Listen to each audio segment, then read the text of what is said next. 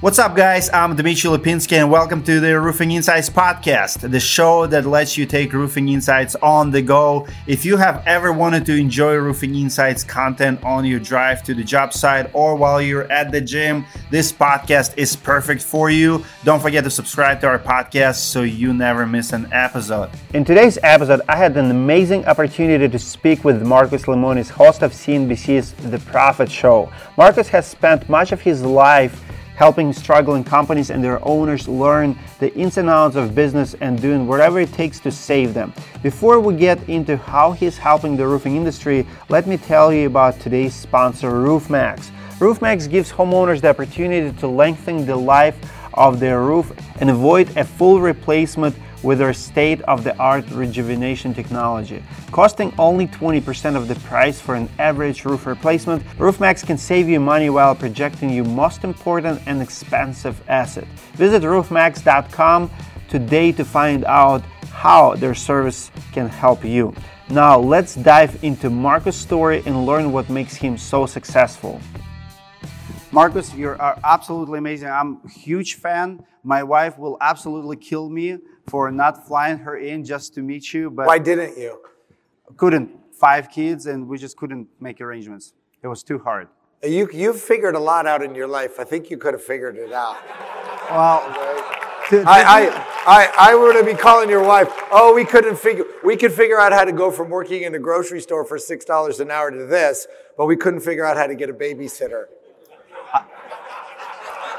I did not sleep for three nights if my wife over, overwhelms me, so if she would be here, I would be thinking about uh, her, not uh, this. Everybody's wife overwhelms us. well, you know, before we get started, um, I know we're going to jump into the Q and A. I wanted to give everybody a little bit of background on why I thought this particular uh, organization was important to me.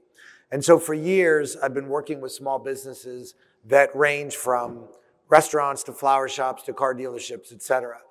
And historically, uh, we have not had a chance to focus on uh, the kind of trade that deals with homeowners, both uh, homeowners and commercial properties.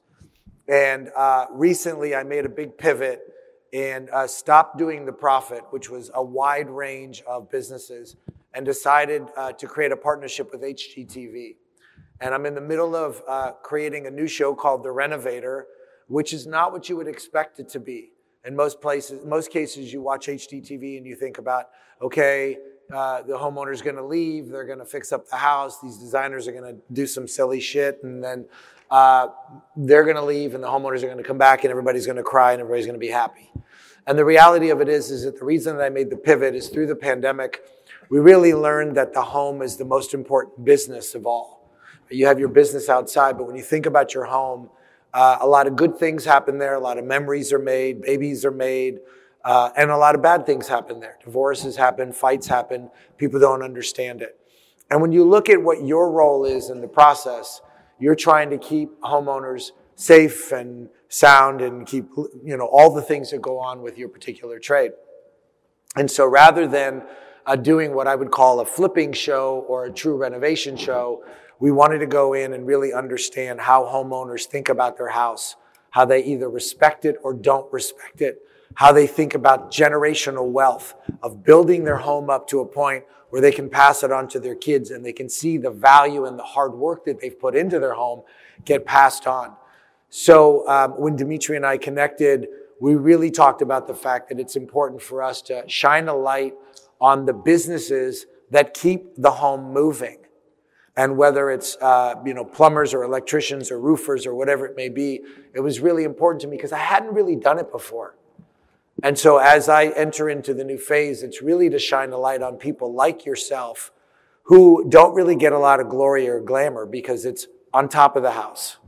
Nobody ever sees you nobody ever appreciates it. And i think in some cases they take what you do for granted because they expect it to work.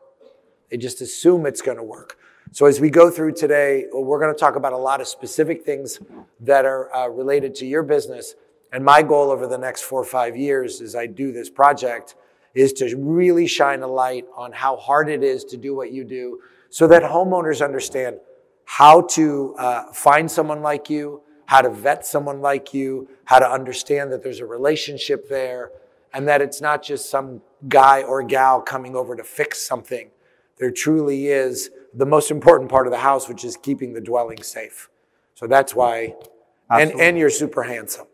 so uh, that's why we uh, thought this was a good thing for us to do together. Marcus told me earlier, I explained to him directly, he's like, I'm investing.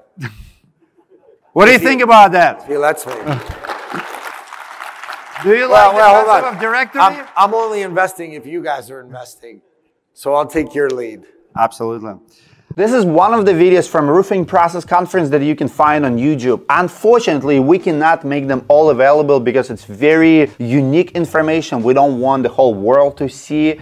It's a private companies like Monarch Roofing, Eustace Roofing, one of the best people in business shared with us how they do business. Some content will be published on YouTube later, but most presentations and keynotes will be only available privately. You can find them in two places. One is Roofing School you can sign up for just 197 a month and you can cancel anytime. Uh, they're available to all students, all levels. And second one, you can go to roofconference.com and buy video package, official recordings of 2021 Roofing Process Conference. Creator of the Year, Adam Bensman and Eric Reno will share their presentations there. Eustace Roofing and Monarch Roofing Company of the Year shares their presentations and a lot of content that took place during the conference will be available only on those two platforms. If you buy it at roofconference.com, we will send you all the links and if you are a student at roofing school,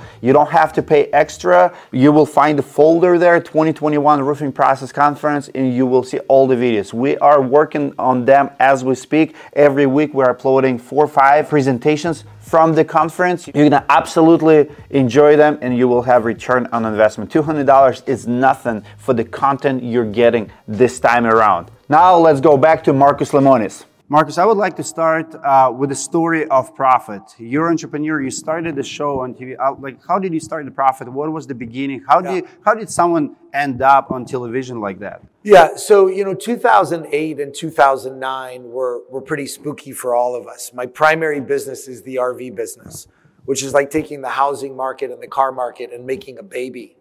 And in 2008 and 9, the RV, uh, the auto market and the housing market were in terrible shape. So it made a lot of sense to be in the RV business, right?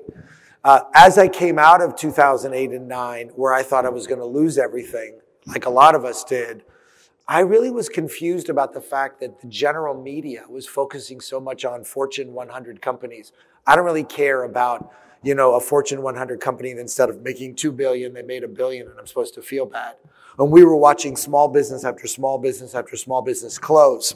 And when we looked at it, we really understood that the reason they weren't succeeding is because they didn't have the education. They didn't have the resources and the knowledge. They had the willpower and they had the effort and they had the desire. But you really sometimes need the technical resources to understand cash management, inventory, accounting, people, what the process should be, and how all of that works together so that when you put labor into something, it ends up on the bottom line, not in the garbage can. And so I went to CNBC at the time uh, and said to them, look, you guys are known as a place that, that really promotes rich people and successful big companies and average people. The heart of America is really undernourished. And I don't want to do a show where you stand in front of a panel and you pitch your bullshit product and you either get a deal or don't get a deal and you don't know anything about the business and you don't learn anything. And since I was a small kid, I always wanted to be a school teacher, but didn't do well enough in school to qualify. And I thought, where could we create a forum where we can meet individuals and understand that a business is about the people there? Right? If, if you looked at everybody's business here and you did the same thing, you all operate differently, not because your industry is different, but because you're different. So how do we embrace that? And how do we also take people through a process where they don't feel like they're being talked down to? It was a big thing for me. It's like, I know that some people don't know their numbers. There's a lot of times I don't know my numbers. I know that some people don't understand inventory. And in your particular case, you have multiple forms of inventory. Labor is one of them. And so I really wanted to lean in and I said to the network, here's the main thing. You can't tell me how to make the show. You can't tell me what to do. You can't tell me what businesses to focus on. And it's 100% my money. So it's really going to be hands off. And in some cases, unlike most television, everybody doesn't get a hug at the end. There's not everybody's going to cry and feel great about it. Because when you guys do jobs or you do business, it doesn't always end great. And so we really wanted to focus on the fact that it's, it's got to be real and it's got to have some depth behind it. And it also has to be about bringing principles back to what all of our parents taught us, which is when you tell somebody you're going to do something, it doesn't have to be on a piece of paper. It doesn't have to have a legal contract. While that's always a good thing, if I shake your hand and you're thinking about how you teach your own kids, if you tell them, I need you to make your bed, you don't need to sign a contract, and they say they're going to do it, you have to start to do what you say you're going to do. And I wanted to use that. And today, uh, the show is taught in about 180 universities and 750 grade schools because teachers feel like it's easy to show them that the good old fashioned handshake and do what you say you're going to do and be honorable matters. The other thing that I wanted to do is I wanted to show people how business should not be done. It's always easy to show people how to do it, but you need to show them examples of like, that's not how to do it. That is not how to treat people. That is not how to talk to people. And unfortunately, in some cases, some of those businesses were the specimen of that example. And you would think that people would show up and have some knowledge and like know their numbers and behave. And instead, for the first day, they say the right things until they realize that the cameras are still there and they sort of forget about it. And then they start to be their true selves. So I wanted to show that. The last piece, and another reason that I'm here today is I'm a big believer in opportunity. And I don't believe that anybody deserves uh, to be given an opportunity. I think you earn the opportunity. But what you do with that opportunity really matters to me. And I wanted to study the human psyche of how people think. If you gave two people or three people the exact same opportunity, you'd be shocked. And it's the exact same situation. You'd be shocked at how each one of those individuals handles that opportunity differently. And so that was that was a long answer to a short. You question. did not have any prior experience of being on television, or no, and I don't really think about being on television. As you guys get to know me better, like what you see, that's, that's who I am. Uh, and so when I get pissed off, that's it. And when I'm really happy, that's fine. I do, though. Um, I do understand that that television uh, is just a great platform. I don't need to be a politician. I would never want to do that. Uh, and I like making more money than a teacher, which is a bad thing in our in our country. Teachers should make more. And so I thought that it was a great platform for me to do it. How did it affect your business life, being on, you know, with exposure, with yeah. the, to become famous? Uh, well, I don't consider myself famous. I consider myself uh, vulnerable. I get sued a lot more uh, than I ever did over really dumb stuff because people think they can shake me down and they think I'm just going to settle. Uh, I get harassed a lot more. And I don't say that to feel bad, but making television hasn't really helped my business. Uh, but I'm, an, I'm adopted from a foreign country. I'm an immigrant to this country. And I'm super grateful that I'm here. And I realize the risk associated with it. Uh, I don't know that I made any money from it. In fact, Truth be told, and I'm not embarrassed to say this, in the 10 years of making the profit, I probably, from people that were just dumb or people that had bad character, I probably lost $50 million. Wow. 50. I'm okay with it because the education that I provided to our future generations would be no different than me giving away $50 million to some charity and I know that a lot of people, like my wife particular, thinks it's the dumbest thing she's ever heard of. But I don't have any kids. And so what I said to her is like, if this is how I leave my stamp on humanity and it costs me some money to do it, in the end, I'm still going to be okay. But if that's the price of admission to leaving your footprint on people, then that's what it is. Love it. And people don't understand it.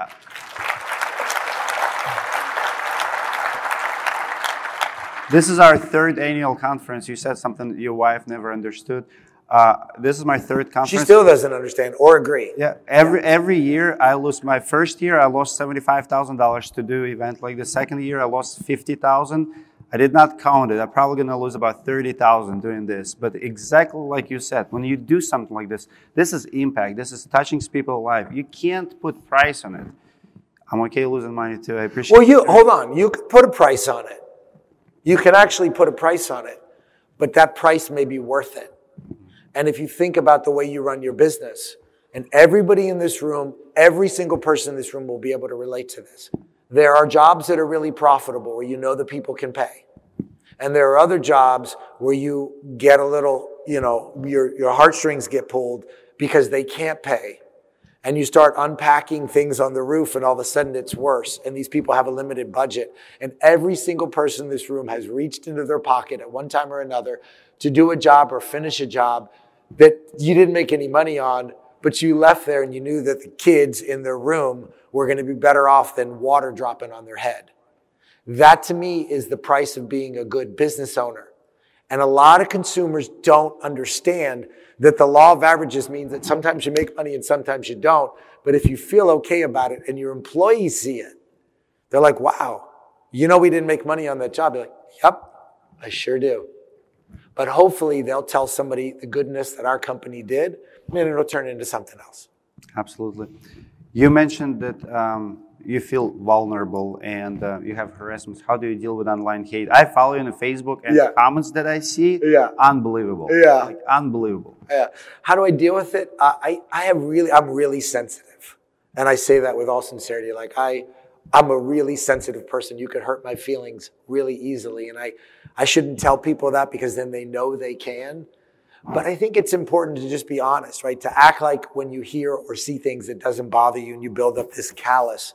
It just isn't true. And the machoest of men are usually the biggest sissies. Okay? Because you overcompensate. You're like, oh, I'm, I don't want anybody to see me as a really vulnerable, loving person. But it's okay to do that. And I think at the end of the day, I lay my head down on the pillow and I make mistakes. And so if I've done wrong by somebody or I've done something that isn't right, I do my best to, to make it right. But if somebody comes after me and I know I've done the job right and I've put my heart and soul into it and I've followed the protocol and I've left the job exactly the way it needed to be, and then they try to extort me or do something, and you guys can have experiences where people try to not pay because they say, oh, you didn't do the job right right? You didn't do the job right. At the end of the day, I just say to myself, I'm going to fight you until I die. I'll, I'll give in if I'm wrong, but if you try to take something from my family when I know I've done everything, I'm going to go to my death.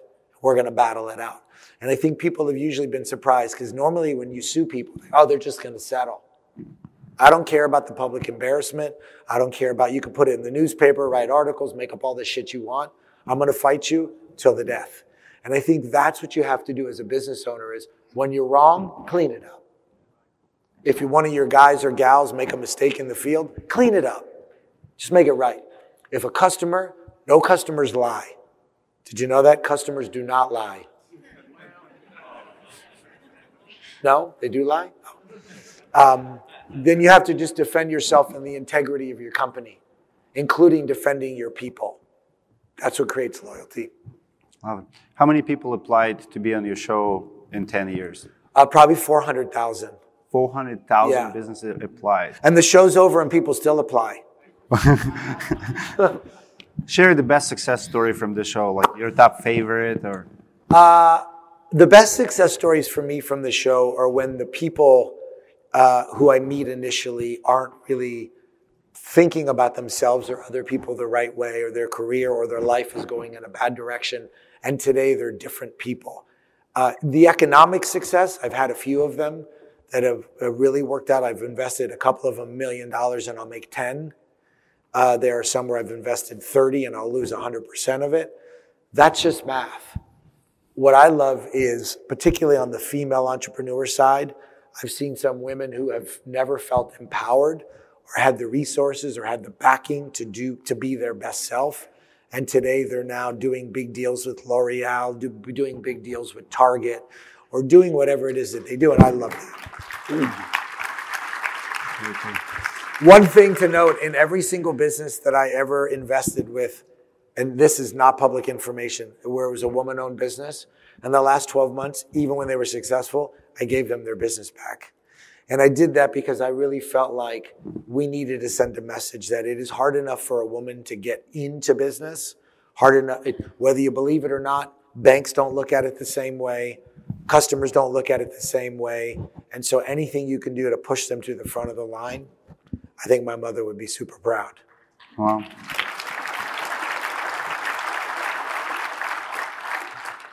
How uh, PPP principles were born? People, profits. You know, uh, the three P's: the people, process, and product. Um, I had always run my life by it. I had never made it as simple as I did, but I knew that I needed all of us to just have a really basic understanding. And sometimes you go to a class, me included, where I leave the class and I have no idea what just happened. Or I listen to a radio show or I watch an article, I have no idea what happened. And I really wanted to create a system where people would understand it.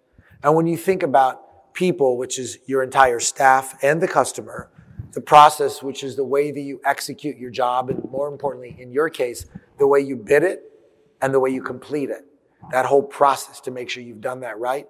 And then the last, which is kind of the easiest, which is the product.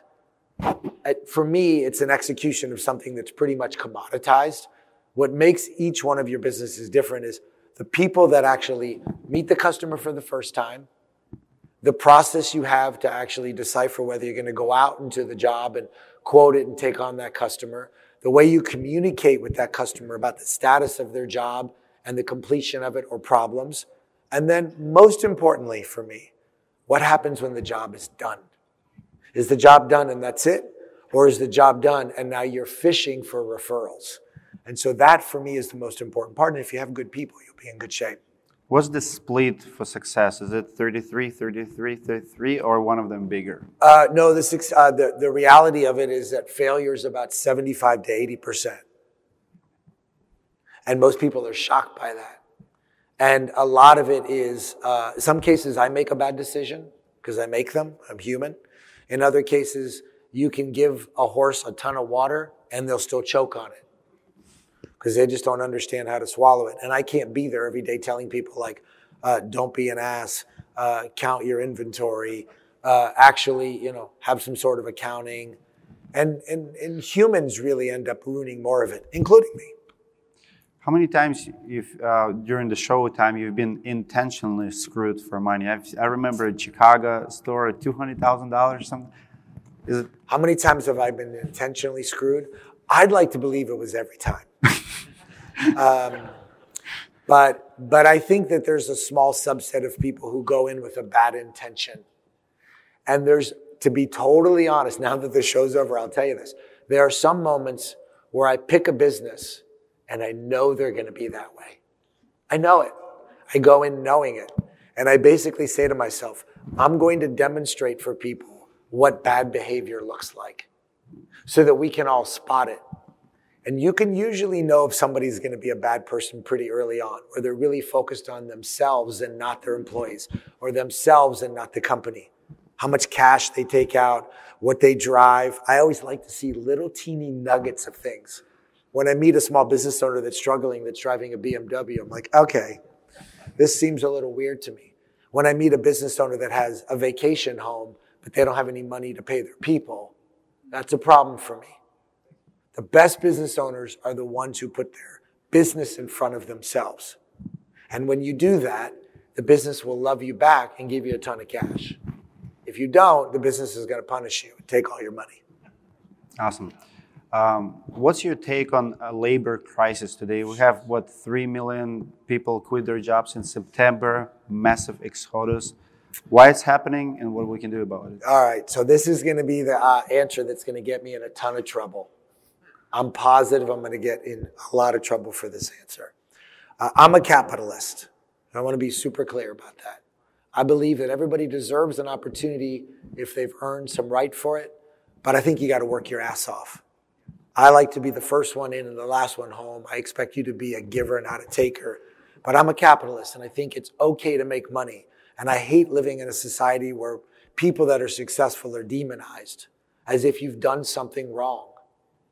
If you run a good business and you pay your people right, not when they ask for it, but when you do it, and your business makes a lot of money because you put your ass on the line, you took out a lot of credit card debt, you put a second lien on your house, and you've done all these things. There's nothing wrong with making money. And then there's also nothing wrong. Yeah. There's also nothing wrong with buying a nice car and having a nice house. Like, just because I have a nice car doesn't mean I'm an asshole. And so you look at mainstream media today in certain cases and people think that people should get things for free. They should, nobody should get anything for free. Nobody gave me anything for free. Nobody gave you anything for free. But if I work my butt off and I earn it and I want to take my kids on an expensive vacation, that's my business. That doesn't mean that I should do it on the backs of other people. And I'm not advocating that. But the challenge around labor, I think, is a little more interesting. And it probably is relevant to us more than it may be relevant to some. So we have this really weird system where immigration's a hot topic. And I'm an immigrant. Okay. I'm an immigrant and I'm super grateful to everybody who's not an immigrant who allowed me to come to this country. You gave me permission to come into your land to provide for my family and to provide for an opportunity. And I feel like I have a heightened responsibility to give you more, to give back more because I don't know how else to pay you back. There are a lot of people who want to come to this country to provide an opportunity for their own family. And I think they have to do it legally, and I think they have to do it the right way. But a big chunk of our real labor force comes from that population. And when you start taking people out of the labor pool and you start sending people away and you start rejecting people from coming in that want to do it the right way, and then you wonder where the labor pool went, that's kind of the answer. And that's the answer that always gets me in trouble because I'm not a Republican or a Democrat. I don't really care about any of that. I do want people to follow the rules, but I also know that this is the land of the free and the home of the brave, not just the land of one person. So it doesn't mean that it's like Katie bar the doors down and let's just have the Wild West.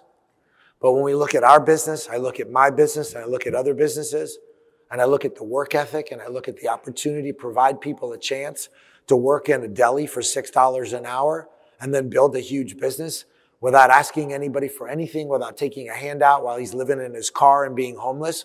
That's some bullshit if you don't think that that's a real deal. I'm grateful, but that's from my perspective. And so the labor problem is big. I don't believe anymore that it's because, oh, people are getting paid to stay home. That stopped months ago. I don't know what it is. But we do have a real labor crisis. And when we talk about inflation, all these prices rising, I believe this inflation piece is temporary. It really is just a problem in the supply chain. We don't have the materials. So if we don't have the materials, that means demand is here and supply is here. And it's a natural economic thing. Prices go up. The minute there's a little more inventory, the prices are going to come down.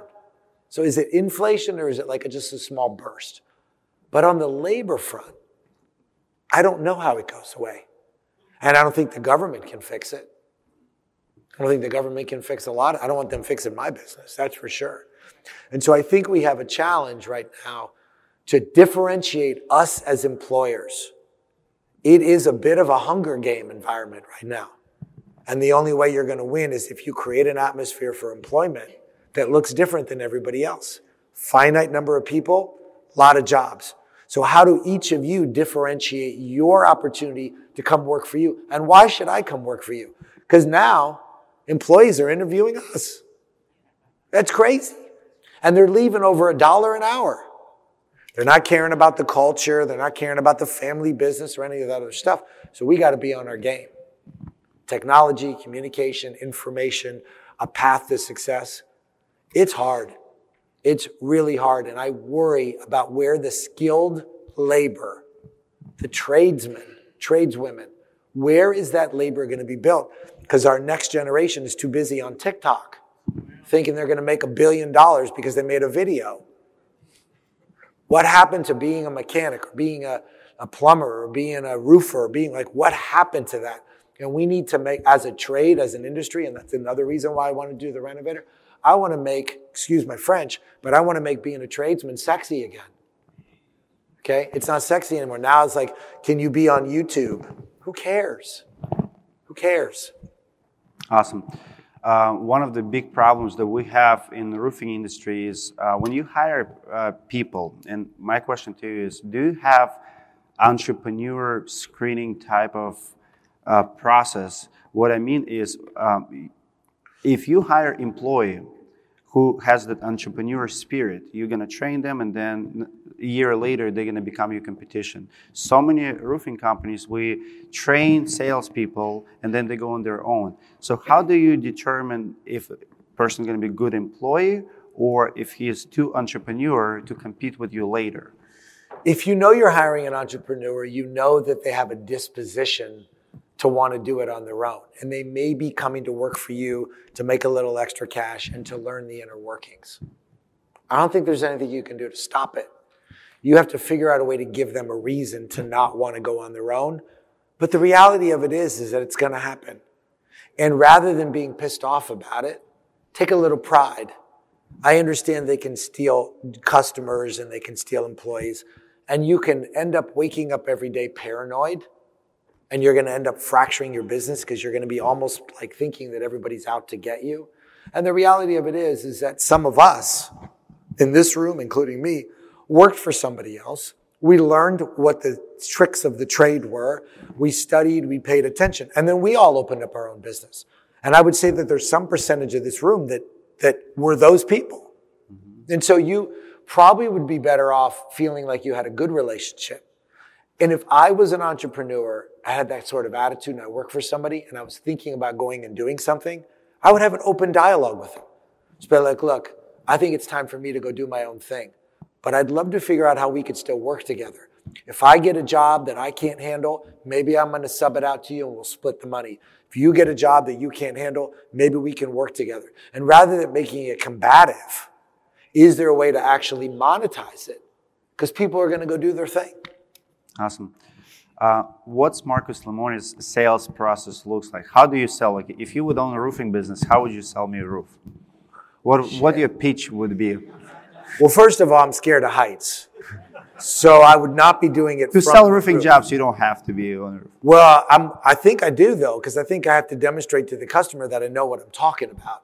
Yes, sir. And I think the biggest part of sales is really having true knowledge, not BS knowledge. You got to really explain to people how it works and why it's priced the way it is and how the materials are one price and the labor's another price. And I don't think often enough we understand how to explain things to customers where they can process it. Roofing is labor and materials. That's really all it is, right? And so if you can explain to people how it works, that would be my technique. I would try to educate myself about what the materials cost and what are the materials are needed and what the margins are. And I would explain to people, I make a little money on the materials. I make a little money on the labor. Let me also tell you, Mr. Customer, what my risks are. I'm providing a guarantee. And so I have to reserve a certain amount of my profit if something goes bad. I have workman's comp in case somebody falls off the roof. I have to get extra insurance.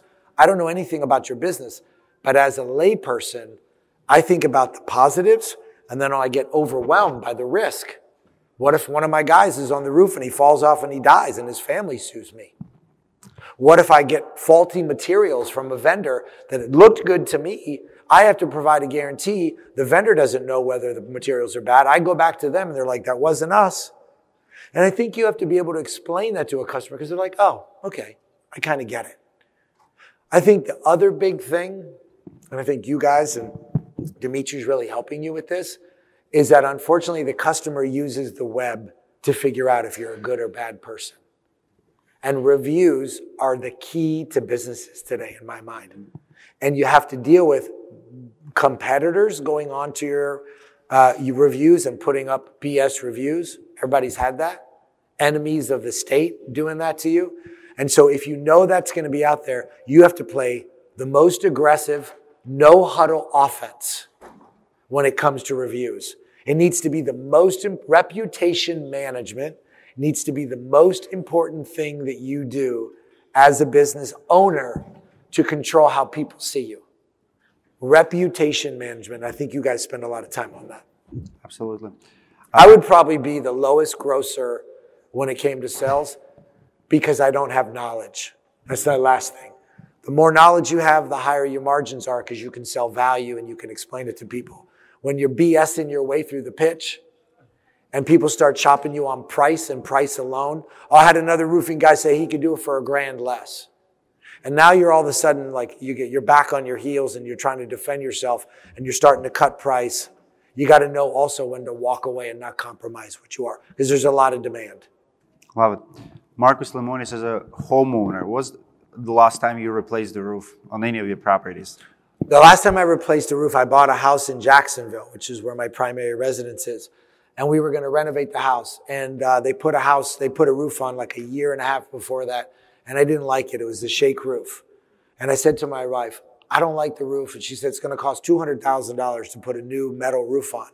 So I did a lot of research to understand how long I thought that metal roof would last, what the, the risks were with the shake roof, with high winds and hurricanes. And I did this whole analysis and I knew that my return on capital would be better over the long run by putting in the roof.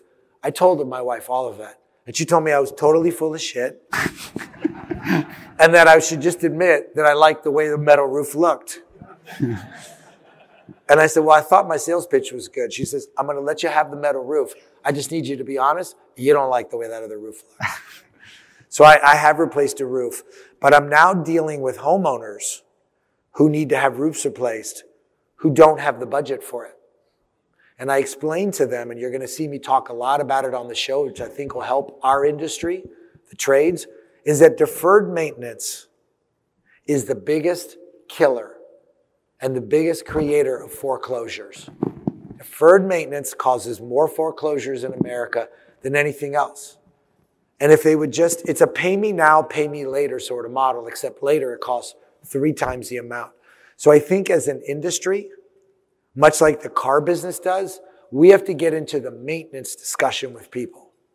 Because if we can get cash flow on a regular maintenance where we're selling maintenance packages, we can tell people, you can pay me, I'm making this number up, $1,000 a year to come, check the gutters, look at the seals, look for leaks, or you can pay me $40,000 five years from now. You decide. And when you own a home, you have to understand that maintenance is part of the cost of ownership. And my number one goal in the new show is to explain to people that when you're thinking about buying a home or renovating your home, you have to understand the economics and that the trades are your partners in home preservation. The trades are your partners in passing on generational wealth.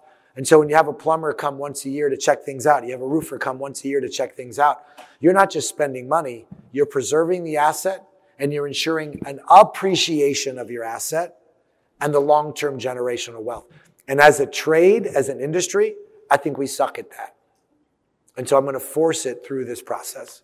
Love it. Do you guys agree that, do you guys think you do a good job with it, explaining deferred maintenance? And you do a good job creating revenue off of maintenance? 70% of roofing contractors don't do repairs. Is that the same as doing maintenance?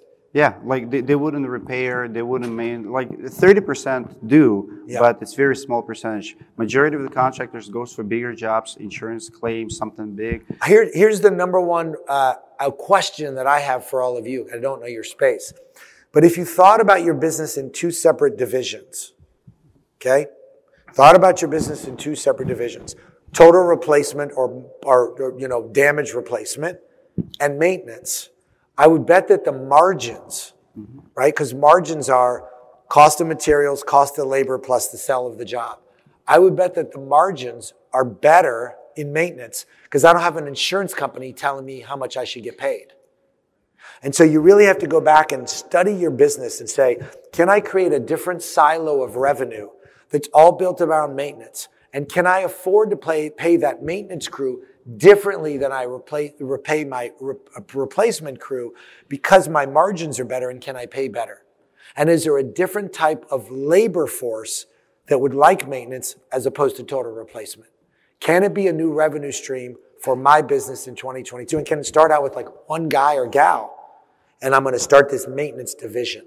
I want to uh, go to a few personal questions. I just don't understand how you can do as much as you do. You're CEO of a huge company, you have a TV show, you do speaking arrangements.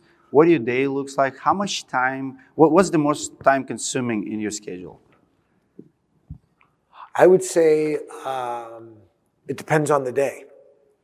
I think time management has become a big part of my life and I'm terrible at it. And what ends up suffering is my personal life. So I don't have kids and I made a choice to live the life that I live today. And for those of you that have kids, I'm sure it's a blessing. It's something that I definitely miss out on. But I chose this path and it comes at an expense. Um, I don't have a lot of friends. I don't have any siblings. Uh, my mom is gone. And so while it appears that I have this great life, which I'm very blessed and grateful for what I have, it comes at a cost. And uh, I don't advocate it for other people because I miss out on a lot of really good things. But it's a path that I chose. And I wouldn't equate it to being a school teacher or being a business owner. I would just equate it to a path. It is hard. And, and as I spread myself too thin, I find myself making more mistakes and I have to contract, clean things up, and then expand again. And I'm learning that if I go out and I hire better people, smarter people than me to make decisions that I shouldn't make. As an example, I meet people all the time and I try to do deals. I tried to do one with him in the other room. I'm like, I want to invest in that. And I used to just do it on my own and try to like make it work. Now I have that idea and then I'm like, okay, we've made a deal. Now you got to talk to some people that are smarter than me that will make sure that it's done right and done the right way. So it's, I would say that short answer is I got to surround yourself with people that are way better, way smarter, way more logical, way less emotional than you are. And even if I tell them, I don't care if you don't want to do the deal, we're going to do it. If you do that a lot, you're going to lose them and lose your money. Absolutely. If you can give one advice uh, to roofing contractors or contractors in general, and however you want to finish. Um, I think understanding how to find new customers is always the topic of conversation. It's one that everybody, how do I find new customers? I think the better conversation is how do I hold on to the ones I have? And because the roof job is done, does that mean the relationship's done? I love a bird dog mentality. May raise your hand if you know what a bird dog is. Great. A bird dog, for those of you that don't know, is a, it's a backhanded way of saying referral fees. I like to pay people. And in the old days, for those of you that are a little bit older, you'll know this company called Amway or Avon or Tupperware. Okay, we don't have that model today, but it's a referral model. Some people like to make it negative and say it's like a pyramid scheme. Referral in business is not a pyramid scheme. It's the way to kick ass with your margins because the cost of finding new customers is so expensive and the cost of holding on to your existing ones and getting referrals from their, their network is a lot less expensive. And so if your cost of acquiring a new customer for made up numbers is $100 and the cost of holding on to your customer and getting referrals is 95, which it's not that high, which path do you choose? All of that being said, how do you gather that information from new customers and old customers? And put them in a bucket, a CRM, a true bucket where you understand your customer profile, you understand when their roof is done, and you create this pathway. All of us that go to places sign up for emails. And if the business knows how to do it, they create what's called the journey. I don't know how much you talk about things like that. It's like taking a lead and figuring out the journey to get them to convert to a customer. But then we stop. We got to create a full 360 degree journey to create a repeat customer and to create a circle of influence that that customer can create for us. In my primary business camping world, you know, we'll do $7 billion this year, and it's all really based on mining data. Yeah, new customers come to the market but we focus more on how to keep customers. And so I would ask you as you go into 22 to look at new things. The number of people that you acquire as new customers, but look at retention. Any communication of any kind with any existing customer, whether it be a maintenance job, a referral job, uh, uh, uh, an inspection job, anything like that, is retention. And I think if you understand that, it's no different than understanding relationships.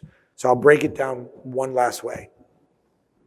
When we meet a new friend, and we want to develop that relationship, you have to put work into it. You can't just be a friend with somebody and be lazy about it. And you have to make a phone call, send a card, wish them happy birthday, tell them if they're in trouble, give them a comfort, give them a hug, whatever it may be. We know what that feels like to like have a friend. If you thought the same way about a customer, a little differently, but the same way about you get a new customer, if you treated them like a new friend, you'd hold on to them. If you treated all your friends like you treated some of your customers, you didn't have any friends. Because you basically say, I got what I needed out of you. I'm good. Thank you. And a lot of people argue with me and say, well, that's how business really works. And I would say that that's how business works if you want to keep your business flat. But if you want to build this stacking model, you go to Vegas and you play a parlay, which is if I win one and then I win another and I win another, it's the, the, the bet starts to compound. And it gets way more lucrative to win that bet if there's multiple layers inside of it. It's no different than layering on business, one after another. The thing that I want to give you advice on on a personal level is how your employees think about you. Your employees either think you're the smartest person in the room or the dumbest person in the room. And I would encourage you to do some evaluation. We always talk about like what the customer's review score is of you. Do I have three Google, three star Google review, a five star Google review? And, and we can put that out for public display. But how many of you know what your employee reviews are? Truly, anonymous reviews about how your customers feel about you, your business process, everything that you do. And I would encourage you to get that review. And it's going to be hard to swallow. I get reviews all, I solicit them all the time from, from my employees and I'm embarrassed. I look at myself and say, I suck at this. And people are firing me all the time, which is essentially what it means when people quit. They fired you. We think we're the only ones that can fire people. So I'd really strongly encourage you to do that. And my last question for you, and we're going to stand for this. Okay. We're going to stand up. How many people in the room have somebody that they work with or works for them that they wish didn't work there? You have somebody that works for you or with you. I don't always like that you wish didn't work there. And so if you're sitting, that means that you love everybody that works there and you're a liar. So if you're sitting, no, don't, if you're standing, stand. So everybody sitting loves everybody they work with. Okay. For those of you that are standing, most of you are the truth tellers in the room. And I say to myself, I'm not saying it to you. Shame on me. Shame on me. Because I control their destiny. I hired them. I onboarded them. I train them. I hold them accountable. And if they work for me or with me and I wish they didn't, whose fault is that? Theirs or mine? And so I really encourage you to go back to your office and think about those people that you are standing about and see if you can fix that relationship. And if you can't, because I struggle with it a lot, you should work at it harder. And if you can, you should say to that person, I went to this event, this crazy guy tricked me into standing and they asked me this question, and my answer was you. And I realize that it's not your fault, it's my fault. And so we're going to decide today whether we want to move forward or not. But I'm going to put 100% of the burden on me. I'm going to accept 100% of the responsibility. And how that person answers that next statement will determine if they should be there. If they let you take 100% of the blame for the relationship, they shouldn't work there anymore. If they just say, well, it's not totally you. I have to accept some responsibility. Then you should invest as much as you can into that relationship because it shows that they're taking some level of responsibility in that relationship. If they pin it all on you, it's like, I don't need you, man. Because honestly, it isn't 100% you. Like in a marriage. If the relationship doesn't work unless you've done something that you shouldn't have, there's a little bit of responsibility on every side. And if your spouse says, no, babe, it's me too. I got to put some better effort into it. Then it's worth investing in that relationship. But if they pin it on you, it's time to say goodbye. And saying goodbye to people isn't always a bad thing. This idea that we're going to keep people all the time isn't really true. So that is my year end message. The last request that I have is not a question, is try to be a better steward in your community. Try to have your people. And so I have 15,000 people that are on my team. I require them as a condition of employment to volunteer 32 hours a year on company time. They are required to do it. And I've had to let people go because they say to me, you can't make me volunteer. And my response is, yeah, I actually can. You're getting paid to do it. You're doing it during company hours. And if you don't think giving back to other people is a good thing, then I don't think you really understand who I am or who we are as a company. And I don't care if you go there and you just, you know, go to a church and you help them fix something or you go to your kid's school and you help them fix something. Take your skill and do it, do something with it that doesn't require this. And I feel good about that as a business owner because I'm putting that word.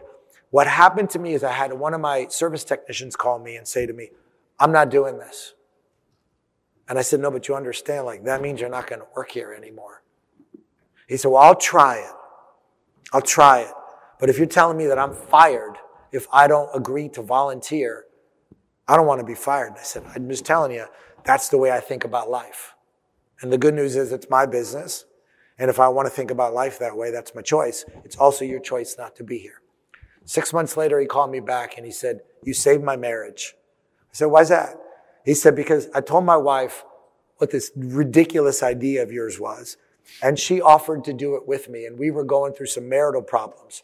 And then we went out and we saw how other people were living in neighborhoods and how other people didn't have things. And then we started realizing how blessed we really were.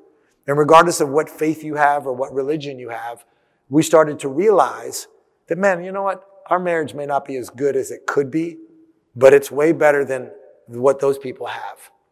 And they started to get their kids involved and their family started coming together. And they now share this idea where they volunteer on company time and now they're doing some family activity or neighborhood activity or church activity that's above and beyond that. So if you've never given back before, and I know everybody has, but if you've never given back before, and giving just isn't writing a check. That's the easy way to give. Giving of yourself and your skill and your brain and your heart and your hug and your ear is sometimes more valuable for people. And so when you go home, it doesn't always have to be around this time of year. When you go home, you should think about what if we made our employees as a team one day every quarter, four days a year? That's all it is. Four days a year as a team. Go out and do some work for somebody. Knock on a church door, knock on a school door, knock, go into a tough neighborhood and just say, we're going to offer our services. What will happen? Because I promise you, when you go home that night and you lay your head down on the pillow, you're going to feel really different about yourself. And you know your mom, whether she's alive or not, is going to feel like you're a pretty good kid and that she did a good job. I can promise you, as God is my witness, it will change your life. So thank you very much. Give it up, Marcus Lemonis.